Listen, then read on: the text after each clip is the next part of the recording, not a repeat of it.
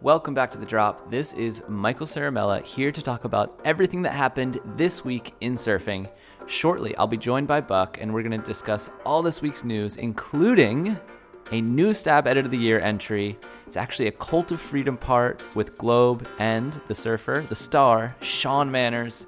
We're also going to talk about Stab's fantasy draft for the WSL's next CEO. Stace and I touched on this briefly in the last episode, but we're going to break it down a little bit further, explain who our picks are and why. We're also going to talk about how the ISA and Fernando Aguerre, they took 27 years to get surfing into the Olympics, but they pulled it off. We're going to explain how and go into a bit of a documentary that they made on the point. And also, we're going to talk about the world's best QS. Uh, you're going to have to hear it, but you'll believe it. And of course, the surf set. So let's drop in. Welcome to the Challenger Series podcast, favored by the entire backcountry skiing community. We sure back. are, Buck. And uh, wow, Challenger Series has been popping off. I've missed every minute of it because it couldn't be a worse time zone for me, but I'm sure you've caught some. And they're doing it like for a few hours every day. They're just chipping away. They run like Paul Evans must be loving. it. I've been talking to him. He's down there commentating and just he has his nice little day, you know, has to wake up, get down there, commentate four, five heats on your way, got the afternoon free. He'll be back down there tomorrow. But today was fucking sick. I saw Jacob Wilcox got a 10, basically cementing himself into, I would say, a CT qualification. He's pretty locked in. Um, who else? Oh, Did you see did you see Kalani Ball's Instagram? no. What did I miss? You should look at it now. It's just a very feel good moment. Okay, I'm pulling it up. And this is what the Challenger Series is all about. They made Jacob Wilcox a Yeti 110 cooler for his 10 out of cardboard and Sharpies. the boys are loving it. I wish if, if you're driving, you got to pull over Kalani Ball on Instagram, find it. It is just such a feel good moment for surfing. Uh, Congratulations, boys. Let's get into the news.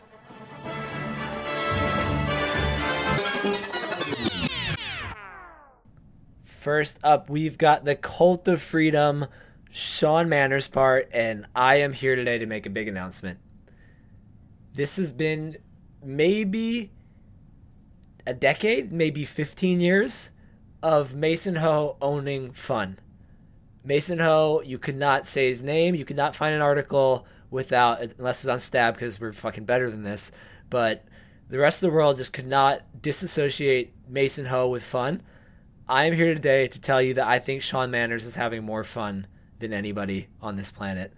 And this edit made me feel that. Wow, that's a big call. He does surf a river wave in it as well, so he's treading on uh, Ben Gravy's territory as well. Did you not sense that though? Like, it, I'm not saying he goes and he does like any. It's not something about his specific surfing style. It's more his just approach to life in general throughout this thing. It just looks like the it looks like the most fun thing ever. Totally agree. But you did bury the lead a little bit here. This is not just Shaun Manners' Cult of Freedom part. This is a stab edit of the year entry. And to your point, I think it is probably the best one because Shaun is surfing the best waves, which means he's having the most fun.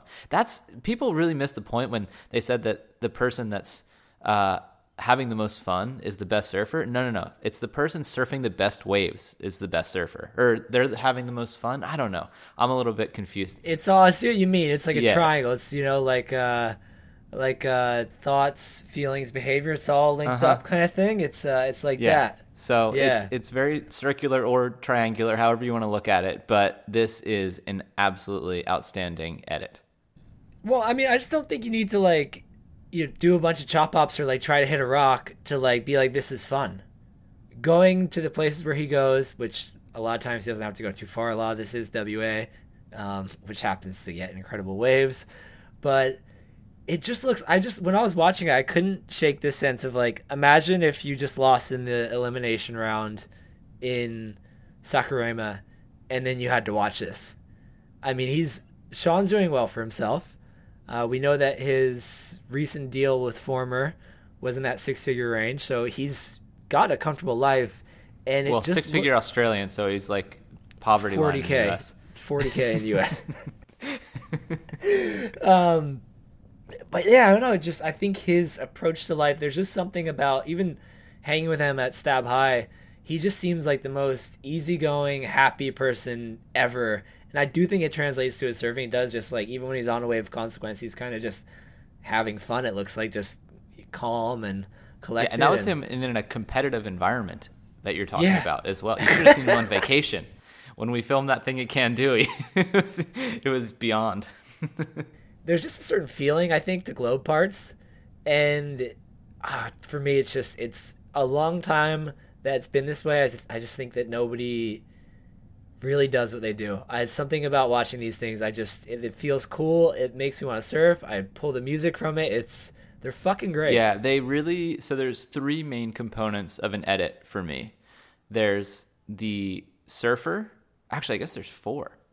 So, or no, I'll, I'll clump two of them into one. Okay, so there's the surfing, which is a combination of the surfer and the waves. There's the filming, which is, you know, a combination of people shooting it from different angles and getting unique lighting and stuff like that. And then there's the editing, which obviously brings together music and also like how you want to portray the feeling of the entire thing. And to me, this hits all like it's like an A plus in pretty much all three of those categories. Like you have Tom Geno filming some of the best waves in Australia, ridden by one of the best surfers in the world, and then put together by Globe, who is either by Joji or under the tutelage of Joji, some of the best editing that's ever been done in surfing. So, of course, with that, you get an incredible stab edit of the year entry. Yeah, yeah, and I mean, I do think, like I said, new era in surfing. Mason Ho no longer having the most fun. Shaun Manners, I think, is another era. I think we're getting into is the you can't just hate on vlogs era. I think a big part of that changing too is um, Nathan Florence in general. You just can't hate on what he's doing. I think I think when vlogs were at their most hated, it was because so many people were trying to do them too. It was like everybody there was like a year, maybe a six month span where so many people were trying to get them going. It was pretty pathetic. Um, yeah, and now I feel like we're at a time when the survivors just do what they do really well, even if it's in different ways. And so now the quality is actually you can't hate on it. Um, but all that is to say that I think we're out of the era of hating vlogs. Let's face it, it is a pretty simple, easy, not easy, but a fair way to tell a story. And some of the shit ain't bad anymore. But when we're at that low point in vlogs, you know when sometimes you'd watch something, you'd almost just be embarrassed that you participate in the activity that's covering. Um, parts like this are just the polar opposite, where you're just like, oh fuck, like we're cool. Like surfing is fucking awesome. Okay, know? well, I will say that people in Western Australia, Australia in general, but Western Australia in particular, have a bit of an advantage. Like, they get to surf some of the best, most like clip centric waves in the world with very little poaching. You know what I mean? Like, of course, places like the North Shore have incredible waves that people would be able to get amazing clips at. But the second that it happens, it's like on Instagram. So guys in Australia and West Australia in particular, they get to kind of keep this cool factor where they go and do all these things without anybody really knowing, no fanfare, and then they get to package it and put it all out. Stuff that nobody's ever seen, and it's like, holy shit! Like this is what he's been doing this whole time. We obviously haven't seen a Shaun Manners edit in a while now, and it's like, oh, okay, I get it now. Like basically, the intro of this edit before the the like opening Cult of Freedom graphic comes on is pretty much like the best edit we've seen all year. And then that's just the first like minute and a half before it even really starts. And then it just goes into section after section of like the most fucked up waves, the most fucked up surfing. Like, I don't know. It's really, really cool. And then don't sleep on the credits either, because I feel like one of the best tubes that I've seen all year is in there, if not the best tube I've seen in there. You know, a tube is good when you're looking at it from, you're looking into the tube, that's the angle that you're at, and the person's so deep that you find yourself tilting your head and like leaning so that you can like see around the corner. And of course, you can't because that's not how two dimensional screens work. But that's how freaking deep he was. Like one of the most unbelievable tubes that for sure is going to make it into our 2023 most spectacular waves of the year edit come what, December? I, I love dropping it in the credits. I love that. And one more thing I want to call out. I'm not going to tell you what time it is, but you'll know it when you see it. He does a chop up there that gets him in trouble, and it's one of my favorite. It's just a parable. It's a parable, is what it is. Do not, do not do chop hops. They'll get you in trouble. Eventually, you're gonna get how's got. the, how's the the slob over the log? oh my god, there's a lob slog. there's the blood that was shed for that burial. It's uh, yeah. But for me, the chop hop is just a hilarious clip. It's just it's just um, a fitting punishment to the crime. All right, stab edit of the year, Cult of Freedom, Shaun Manners, get on it.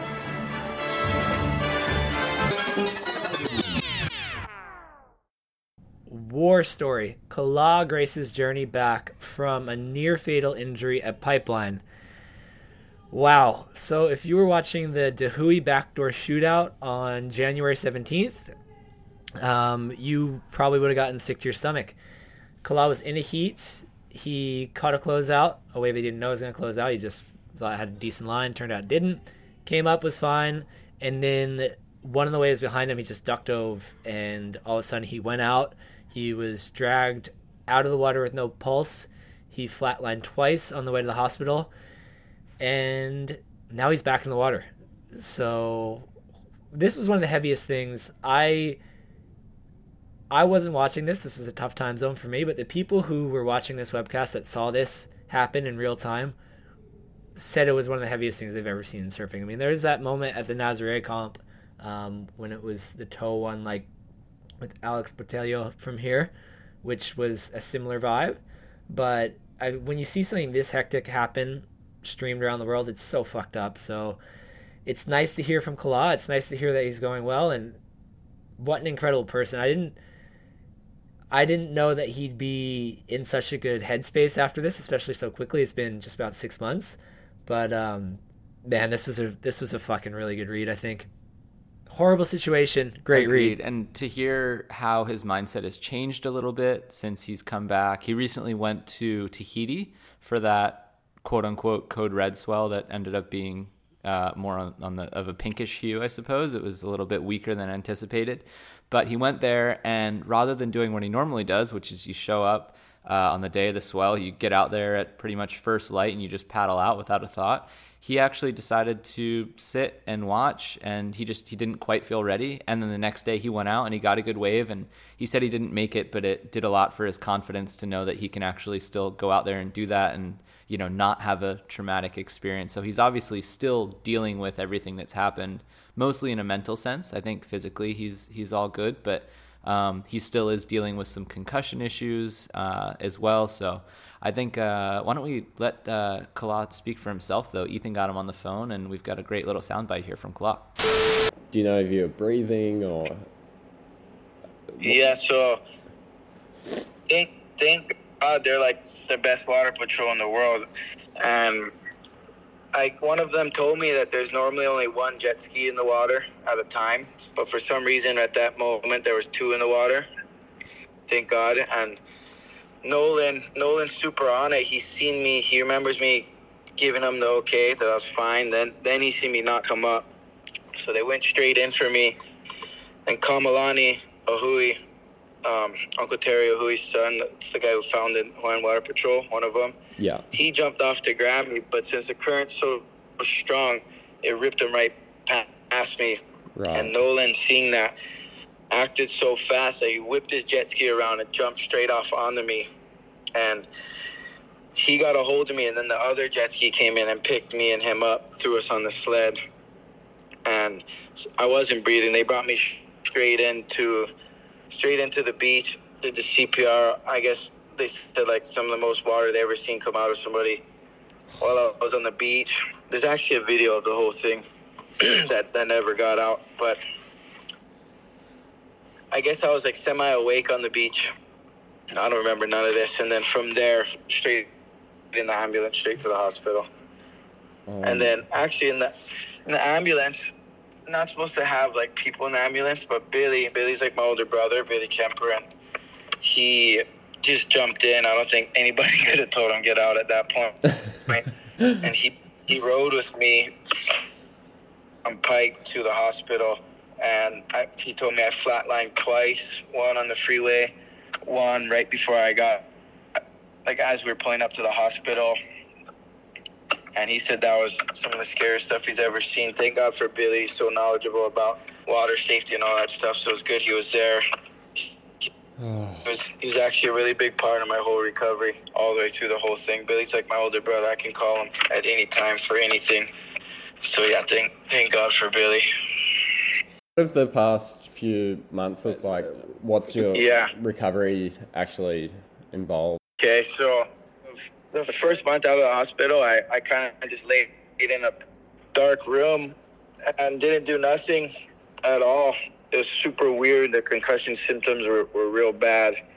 I um, I had some really really weird days where I had no idea like what was going on, like where I was, stuff like that. Like not that extreme, but at the same time, I was real confused. I didn't really know where I was, who I was, what was going on, and then luckily I got to go to Brain Health Hawaii with Dr. Kiefer and do this brain treatment there where it helps you put this magnetic thing on your brain and it helps turn on your parts of your brain that aren't working.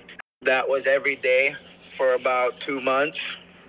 And then at the same time, I was seeing another brain doctor named Dr. Tanaka where we do more like hands-on stuff for um, balance and memory and and stuff like that. So that was the first two months was was brain doctor after brain doctor after brain doctor until I started feeling good. So getting my physical shape back, eating good, and most importantly sleeping good. And then that's been that's been my routine since. Just just trying to make sure my body's in best shape so when the winter does come around, I'm, I'm ready physically and mentally. And when I started going out in public, just seeing everybody, how happy everybody was, that to me was more important than any wave I've ever got. Like it felt really good knowing that that I'm loved, and if I did die that day, I would have left a positive impact on the North Shore. With the, and that's always been my main goal in life is to just to make sure, or try my best to make sure people are smiling around me. So knowing that I would have checked off that goal and that I was a good guy, or I mean that I would have left as a good guy and left a positive impact on on me and the North Shore and my family. That meant more to me than any good wave I've ever caught or any good compliment I got after a good wave. So that felt good. That felt really good. One more thought on this thing. It's and I know that like people in our world are know better, I guess I'll say, but I think it's crazy how much Nazare has become this point of fixation for the mainstream. And I get it, it's the fucking tallest wave and it's it's very dangerous and all of that, but it, I I don't know how we don't like how the mainstream hasn't applied that to pipeline. To me, the stories around pipeline are so rich. I mean, people who dedicate their lives to serving there, it's almost just like a matter of time. Uh, people get so many people have had horrible near death experiences there, and it's still a wave that sucks these people in. There's like generations of stories behind it. There are people who've died. It's there's so much there to me, and it just it, to compare that to Nazare, I don't know. I think I think the mainstream is looking in the wrong spot if you want a rich story. I think it literally just comes down to what is going to create shock and awe in the general public when they see an image or a video pop up on their Facebook feed. And I think that Nazare does that more than Pipeline. It's pretty much all it comes down to. Like it's just the, the the sheer height of the wave is literally all it is, and it's unfortunate that that's the way that perfect surfing is going to be perceived by the wider public. But yeah, it's just people reacting to their base instincts. Yeah, but that doesn't warrant like a documentary. That's like one thing is like a 15 second Facebook video, but like HBO pulling up to it, like I just I think Pipeline deserves. I know it's the most respected wave among us, but to me it's just like it's fucking crazy. It, it's crazy. That wave is insane, and people really give it their whole lives, acknowledging the fact that it could kill them. And when you see people like Kala who've really climbed the ladder up there and have put in so much time having this happen to him just going under a wave, it's fucking crazy. And the fact that he's still gonna be back out there, like there's just that's not common in humanity. No, I agree. And and also the other thing with Pipeline that I've always thought about is Pipeline's such an incredibly amazing wave just for the way that it does what it does. And like Pipeline is obviously the wave that we think about as surfers as kind of like the pinnacle, right? Like if you're getting good waves at Pipe, that's pretty much as good as it gets if pipeline didn't exist, try to imagine a world in which pipeline didn't exist. Do you think there would be that wave that we think about that way? Like the first wave that my mind goes to is Chopes, but it's like it doesn't have that same ability to have a bunch of people on the beach. It's not that accessible. It's obviously the the wave quality is there, but it also isn't like a right and a left. Like there's something about Pipeline that's just so special, and I don't know if it really would even be replicated or could be that's that its shoes could be filled if it didn't exist. Yeah, I don't think we would. I don't think I, we'd have different things, but no, nah, it wouldn't. It couldn't be. We couldn't have another pipeline now.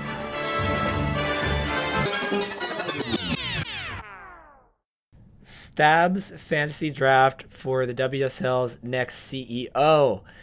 All right, as we all know, old Eric Logan, he went missing about a week ago. It was last Friday where we woke up to a post Elo world, and we have asked people inside the WSL, people outside the WSL, people who seem to know everything about what is happening everywhere at all times, and nobody has heard fuck all.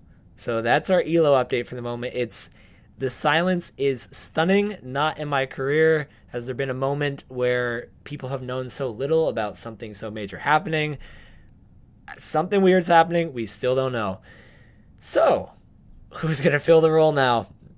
Mikey, I believe you and Taylor worked on this one to lay out some candidates for who the WSL could potentially hire for the next CEO. Who did you pick? Uh, okay, so we had 13 names that we put forth.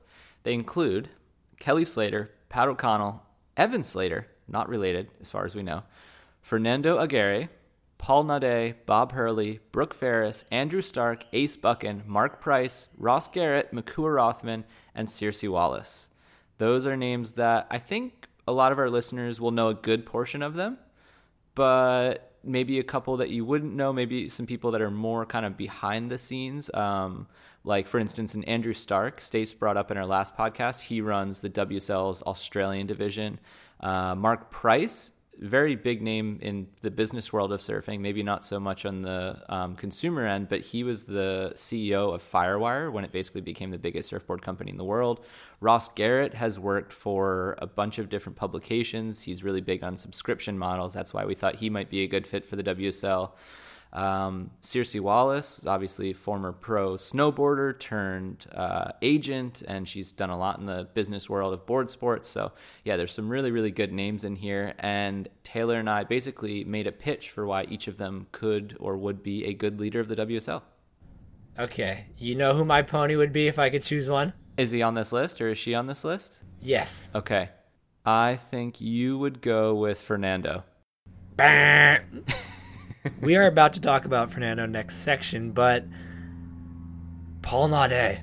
Paul Naudet, just in the likely event that some situation that could be somewhat controversial would arise, his demeanor on camera, I would inject that into my veins. I would inject him. Imagine if somebody wrote a Instagram thing saying the judging was fucked when that guy was CEO. Fucking imagine. I mean, he would have probably personally served Gabby coming out of his first heat in the El Salvador event. Oh, it would have been so good. So I think it's unlikely. I, who knows? Who knows? I think he he's my passion pick. That's all I can say. Okay, Paul Naudet. Stace, like I said, went with Andrew Stark. I uh, jokingly went with Bobby Martinez. My real pick, like heart of hearts, would be Kelly Slater. I think that it's so it makes so much sense. Like he obviously just fell off the tour and he's had so many incredible personal achievements within surfing that this would be his way of cementing his legacy as just like the most important person ever in surfing. Like he did the whole thing on his own. He won 11 world titles, all these other achievements, and then he came in and he saved professional surfing from itself. I don't know exactly what sort of decisions that would entail, but I know that Kelly's always been forward thinking about what competitive surfing could and should look like. And obviously, he'd have the respect of everyone from surfers to fans to people in the business world, etc. My one concern is that he might lean a little bit too much towards the surfers once, which I think can be dangerous. I actually appreciated that somewhat about Italo, or not Italo, about Elo, is that he really, when it came down to it, he really was okay with making like strong business first decisions. I wonder if Kelly just being a surfer for so long, being so close with all those guys and girls would kind of cloud his judgment a bit. But I think that that would be the ultimate like Slater legacy. Just uh, it should be fucking amazing. Imagine if he came in and just changed the whole system and just made it work. Yeah, yeah. I mean, I agree with your sentiment there. Everything you said, I'm like, yeah, yeah. I don't know, but something about it. Would he be able to make those tough calls? I mean, he does have a lot of experience starting and running businesses, so maybe. But I guess when he, it's something that's so dear to his heart, something that he poured so much his entire life into for decades. Who knows to be able to treat it like with that cold kind of hand of business. Um, one that I think you guys missed that I think should be was very important to me actually was it had a stipulation, but if Jadson Andre won the won the Brazil comp, you'd have to give him the CEO role. I think there's just no way. I don't think he's going to get into another event this year, but if he wins an event before they hire the next CEO, he earned it fair and square. Um, so that is one I was I had been saying it at that event um, just to friends, and now I'm saying it to the world. Jaddy wins, you got to let him be CEO. Um, I stand you know, by that. He he surfed finals day in Brazil. He obviously, unfortunately, didn't make the final, but he surfed finals day in Brazil. That night, he was on a flight to South Africa where he surfed the next day in the Challenger Series. The guy does not quit. Nobody knows the system like him. Nobody knows the system like him. So, if yeah, I I just think Jadson. He's still he's still Ah, passionate pick for me. Another thing to note, though, I think is the WSL didn't used to. It used to be structured a little bit differently. They used to have a, I think, a president and a CEO, and the president was more like surf background and I think dealing with some of the more day to day surf specific decisions, and the CEO is more business focused, and I think sometimes kind of not as forward facing. Um, Elo was obviously he didn't shy away from cameras; he seemed to quite enjoy them. So things have kind of changed, but I, I don't think we could rule out like um, that sort of dynamic coming back. Just maybe a core trusted surfer making some decisions, and then a more even if it's something we've never heard of that just came from some other company in the business world that has no surf background in that actual CEO role. So let's not rule that out either, but my gut tells me we won't hear anything until the end of the season. I think they'll ride out the rest of the season. What we got two more CTs in the finals left. I don't think we'll have news until then. I bet we'll have something in the fall of a new CEO or a new system. So um, we'll keep you posted, folks. And if Jaddy wins, you got to give it to him.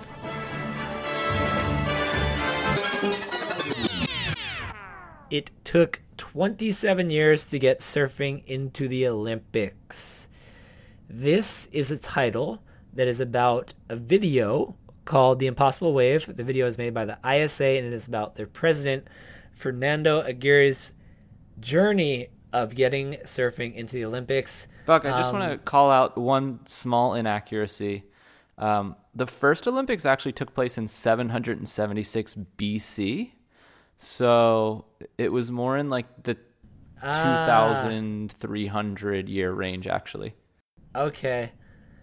It took Fernando 27 years to get surfing in the okay, Olympics. Fair there enough. we go. There we go. There we go. But when you watch this thing, and it's full documentary, when you watch this thing, I mean, you have right up in the start, you have Bob McKnight, who is one of the most well known surf industry executives of all time, talking about just essentially telling Fernando, hey, this is stupid. Like, it's not going to work. You're, you're tripping. Um, and I can't imagine just having it feel that far off where somebody who's so knowledgeable and obviously so passionate who would want it just being like, dude, I don't know if this is worth doing. It's like you're just it's not gonna happen. You're gonna waste your time. Um, but he pushed on the dog. And that's he? really hard to do. Like this film talks about, you know, him basically getting laughed out of boardrooms and meetings and stuff. Like I I get one little bit of pushback from someone and I just like sink into a shell and I'm like, okay, yeah, I'll never say that again and he just persevered. He fucking persevered. So a little background on him. He and his brother Santiago started Reef Sandals in 1985. They started with just 4K, and they grew it to an estimated. They had 4K video back then. 4K video, yeah, it was sick. They didn't have uh, Reds yet, but they, they were doing what they could in 4K. So four grand, 1985. They grew it to an estimated 50 million dollars in revenue They sold 80% of it in 2002, and we know that they sold the additional 20% in 2005 for a sale that was worth 188 million total. So you boys made some money, and when that happened, Fernando pretty much said, "You know what? I'm good. I'm just gonna focus my life on. I'm just not gonna prioritize money or anything. I'm just gonna do things that I'm passionate about and look at things through a more charitable angle." So he had become the ISA president. He was voted into that position. It's a position that you still have to be voted into. Uh, in 1994, while he was still at Reef, and yeah, since I think he was chipping away at it for all that time, but I think especially when he sold the company, he had more time to really dive in. And the fucking guy devoted his life to this shit, and it worked. I can't believe that. And I have a Wait, theory. are you saying we can run to be president of the ISA? Yes. There's elections. How do we put our name in? I'm not sure about the process. I don't know if you have to somehow find a way to get on the ballot, but I know that it's a voting thing. Uh, he was voted in for a few more years, I think last year or the year ago. So he's still in. You'd have to figure out when the next election is, but he's still there. And um, I have a theory. I have a theory I'd like to discuss. What's that? I think if you devote 20, let's just say 20 or more, just to keep it simple, but he went 27. You devote 20 years of your life to something that people say is not going to work and it actually works, you are allowed to dress however the fuck you want. from that from that moment on. From that moment on, nobody can tell you how to dress. That's pretty fair. If, That's pretty fair. if the war in Ukraine drags on for two decades and Russia wins at one point, Vladimir is going to be fucking getting around in florals and hats. I swear to God, this is how people who have dealt with that, this is how they adapt. That's all. That's my theory. That's fair. That's fair. And I'm actually, I mean, so we talked about Kelly Slater, you know, turning the WSL around. That could be his legacy. Obviously, Fernando is what he achieved with Reef is unbelievable. But there's making money and then there's, you know, leaving your mark on a sport. And I mean, Reef definitely is, uh, has had a cultural impact on surfing, no doubt. But this is truly something that will never be forgotten. Um, unless, of course, Kelly decides to make his legacy taking surfing out of the Olympics, and he just puts on a 20 year campaign to somehow get surfing disqualified. And I think that would be great too. Hey, I mean, we don't know what's next for Kelly, so he's gonna. We know he's very passionate, and we know he's gonna just channel that somewhere. Let's see what it is. Speaking of the ISA, we should also talk about another story that's on the site right now, and it explains the situation with Erin Brooks and why the ISA has disqualified or suspended her from competing for Team Canada. It's kind of an in-depth story. There's a lot of layers to it, but we we got all the inside scoop about what's going on. As we know, Erin got silver at the recent ISA World Games. So that was a really big deal. She's going to get to keep her medal, but Canada will not keep its points and she will not be able to compete for Canada until her basically her um, citizenship comes through. So that's an ongoing story, but for now Erin Brooks is unable to compete and we've got the full breakdown on the site. Go check it out and cry some maple syrup if you're Canadian. A plus waves, jungle camaraderie, and karaoke blowouts. This is the world's greatest QS event. We are talking about the Krui Pro, a recent QS 5000 that attracted everybody from Sky Brown to former CT top five surfer Morgan Cibilic, Josh and Sierra Kerr, even people like Kira Pinkerton who couldn't even keep their points because that's how the regional QS works. And by all accounts, and trust us, we got many, it was the best time ever. Um, we've actually got the author of the story, Chris Binns, to explain. G'day, gang. Chris Binns here. I was lucky enough to head to South Sumatra a few weeks ago to commentate at the Krui Pro. And uh, two flights from Bali and an awful eight hour drive later, found myself in the middle of nowhere, surrounded by 150 plus competitors, a wild selection of associated characters, wondering just what I was doing there and what they were all doing there. Anyway, end up having such a good time, I figured I'd re- better write about it. Krui Pro is a QS 5000, which is the upper echelon of surfing's third tier tour, and the waves for the event were better than a lot of what we've seen on the CT and the Challenger Series in 2023. And after witnessing everyone going upside down on their backhands again and again, this event is also a pretty strong reminder of why we desperately need a rippable left on the CT. If you suggest the Wave Ranch, don't bother reading my article. There's a heap of setups in this part of the world. Everyone was surfing their brains out uh, in and out of the rashies and then letting off a ton of steam at night. And the vibe was more relaxed than any comp I've been to in a long time. Spoke to Morgan Cibilic, Dylan Moffat, and Joel Vaughan, and the three Aussies confirmed my thinking that this was basically a surf trip with a few heats getting in the way. Morgs and Dill are on the Changans already, so they didn't even need the points. They just wanted to get away, surf their brains out, get barreled, drink beer with their mates. Job done. Morgs even won the comp. Morgs talks about growing up watching the Dream Tour and then laughed that when he qualified, he got to surf events at home in Newcastle and Narrabeen um, and was kind of pushing forward the theory that the regional QS might just be the modern Dream Tour. Josh Kerr was in town with his daughter Sierra, and even though she was competing, they were definitely there more to surf and film good waves than anything else. And as a guy who was a star on the airshow circuit in the Surfcore 2001 era, Kersey was pretty damn proud to hear that Morgan won the event with a solid hangover.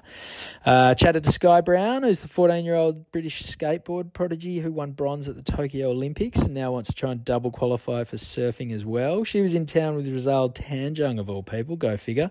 This was her first ever big surf comp, so it was cool to get her take on how skate and surf events stack up, and also how the two breeds of party animals compare. Because the Aussie boys and some of the Japanese guys as well were giving it a serious crack.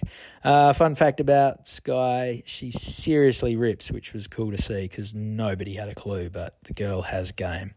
Uh, finally got to talk to Kira Pinkerton, who she couldn't even keep her points from the event. She's an American surfing out of her region. She just wanted to have a little circuit breaker after a shitty run on the Changers. She wanted to surf some good heats, good waves, no pressure, and uh, see how she went mission accomplished. Reckons she'll be back every year. I hadn't really crossed paths with Kira since the World Junior days, and that's kind of when the Groms are all trying to be clean cut and say the right thing.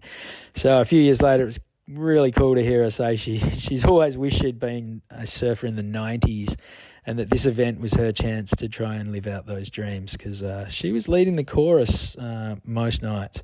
Anyway, it was a sick event and maybe a reminder of what surf contests should be all about plenty of beers on the competitor deck, not too many coaches or parents, no wristbands or lanyards or security or VIP or fucking VIP areas, heaps of karaoke being sung all night, average accommodation, bloody good times. So, anyway, epic waves, great locations, everyone having a good time. Food for thought for the new CEO? You tell me. Anyway, enjoy the read. Cheers. Mikey, what do you think of this? I mean, I want to be on the QS now. I want to. This thing. This thing sold me. I mean, sure, but the the title of this story, it's like they've never even heard of the ECSC before. It just, as far as QS events go, it doesn't really get better than that. A plus waves. Well, A plus wave. If you had, if you had world class waves there, and trust me, I'm a big ECSC fan. That is, uh, I've many many memories from that place that um, could. It's not good. Uh, but very no, good. all right, you're right. This this is a better QS event. Um, so this area, Krui, it's in South Sumatra. It's just littered with waves. Basically, all of your favorite free surfers have been going there for the past seven or so years, and it's quietly become a pretty big area for surf travel as a result of their surfing the local beach break and many of the reefs around the point. Um, there's lots of barrel waves, there's air waves, there's everything you could really want and they're all situated around this event. So basically, people that lost it seemed like were almost more stoked than people that won. Some of the waves they're getting around it are embedded into the story where it's just the best time ever. I mean, we live, it's a nice time to not be on the CT. So what that you're going uh, bankrupt to do it? You're getting fake Yeti coolers and you're doing karaoke in the jungle. It's fine, it's fun. So it's great. I feel like there's a, a good sense of, of joy and camaraderie returning to surfing that I think maybe we tipped the scales a little bit too far the other direction for a bit where I'm seeing a lot of signs now that people are really just keeping it fucking fun again and I'm here for it.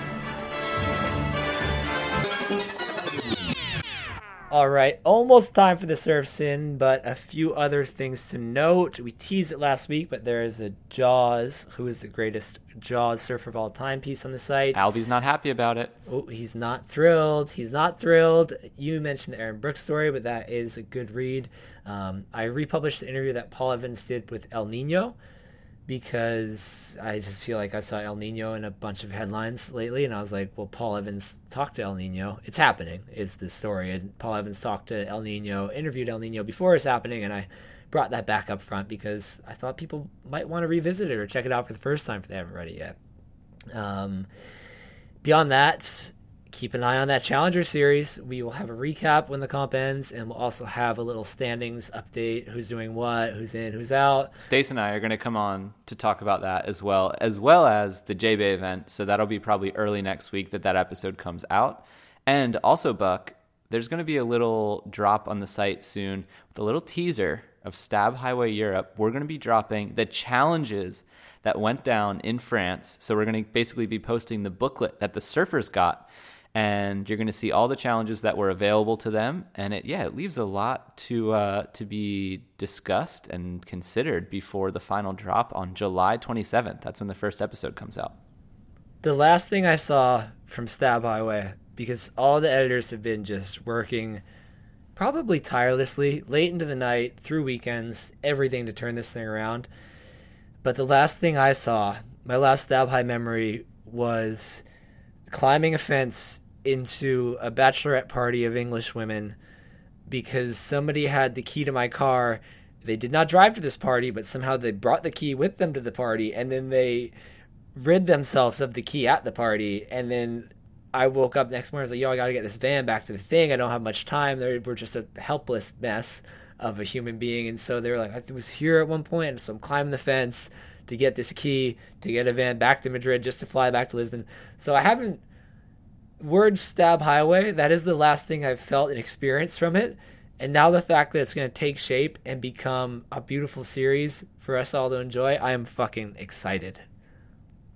It was chaos, that thing, and we will be talking much more about it in the coming weeks. Another thing we have to look forward to, we're going to start breaking down the 2023 Stab Reader survey data, starting with your favorite surfers. When I say your favorite surfers, I mean it. It's the survey's answers to that. So that's coming up, and then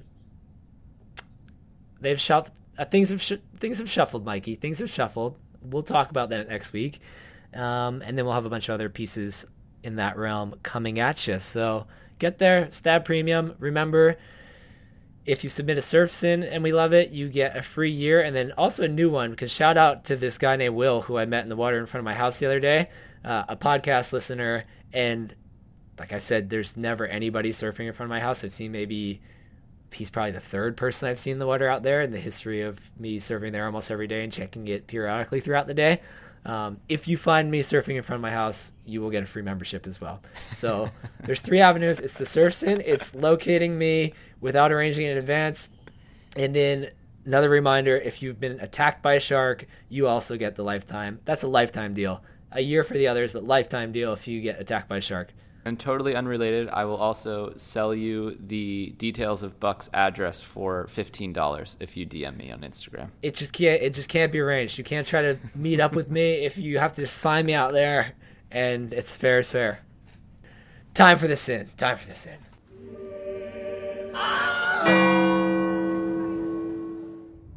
What up, Stab? Uh, currently driving home from college, passing San Onofre, cruising down to San Diego. But uh, my surf sin for you guys today is that whenever families visiting from out of town, we're supposed to teach them to surf, which means push them into waves for about two hours. Um, but oftentimes I end up just pushing them so that they pearl on purpose. That way they get over it, they're done, go sit on the beach so I can actually go out and surf and have fun. Um, so looking for a little penance to clear my conscience on that one, improve my family relations. So yeah.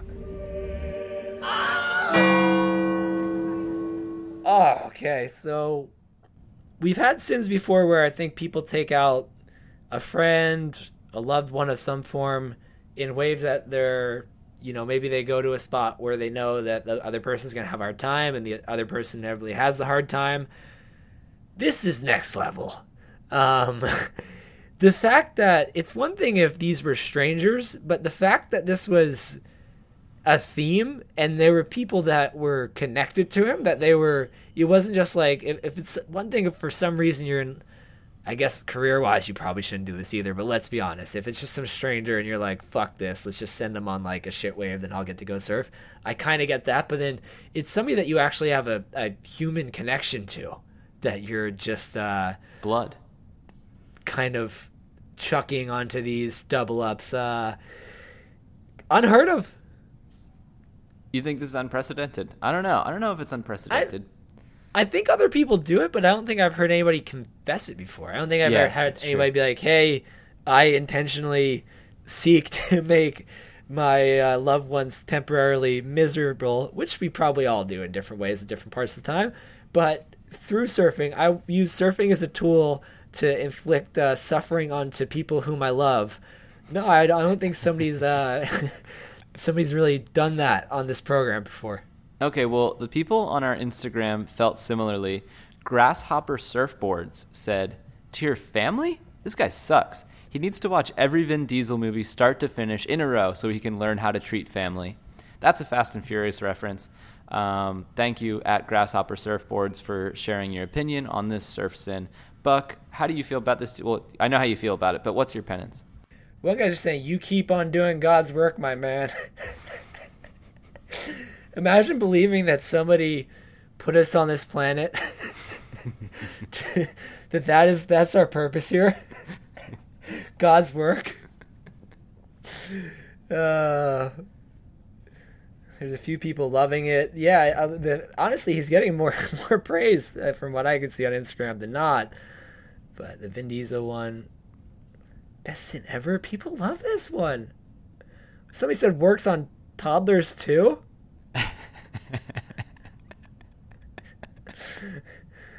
You know, I'm gonna pick this one from Andy McKeon, who says, "No ice baths for a month. Must stew in grandma's broth."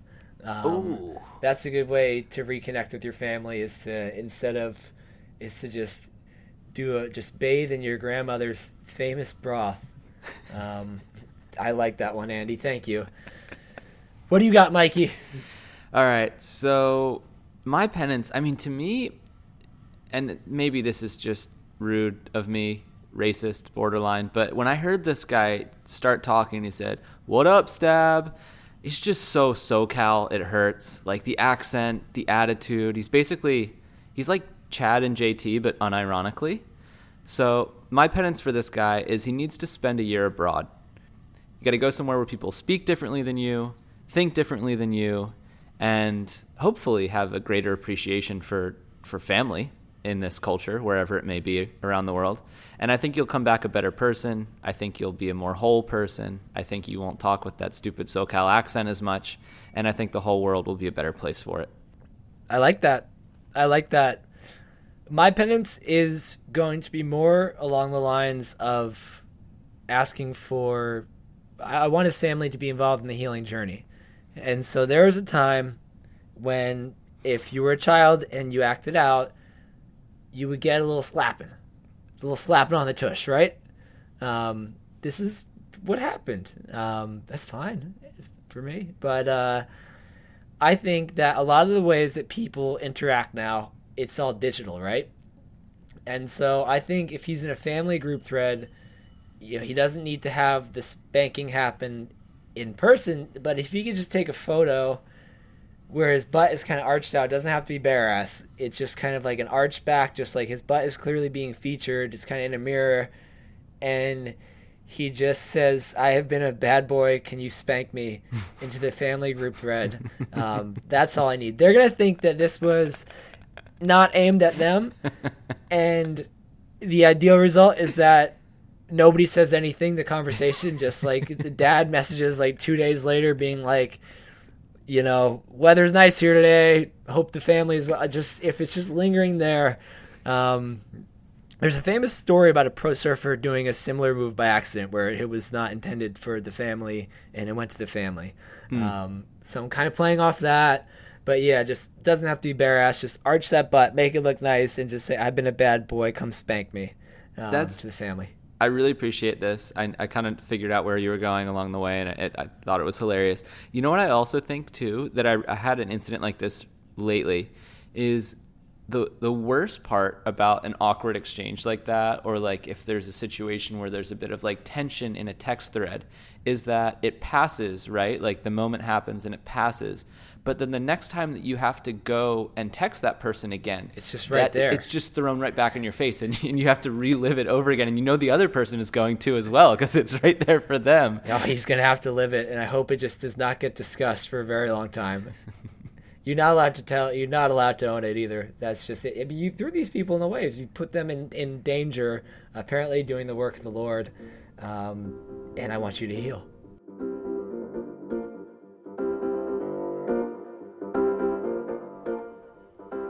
Thank you, as always, for listening to The Drop. If you have a surf sin of your own, send it in vertically on your iPhone, 60 seconds or less. If it gets picked to air on this show and Stab's Instagram, you will win a free year of Stab Premium. So, with that, there's still a lot to be kind of discovered on the ELO front. I promise we're not going to let that go. There's also still everything going on with Boardriders, so the surf world is in a bit of turmoil at the moment, but we're going to do our best to make some sense of it. So, stay tuned, and until next week, over and out.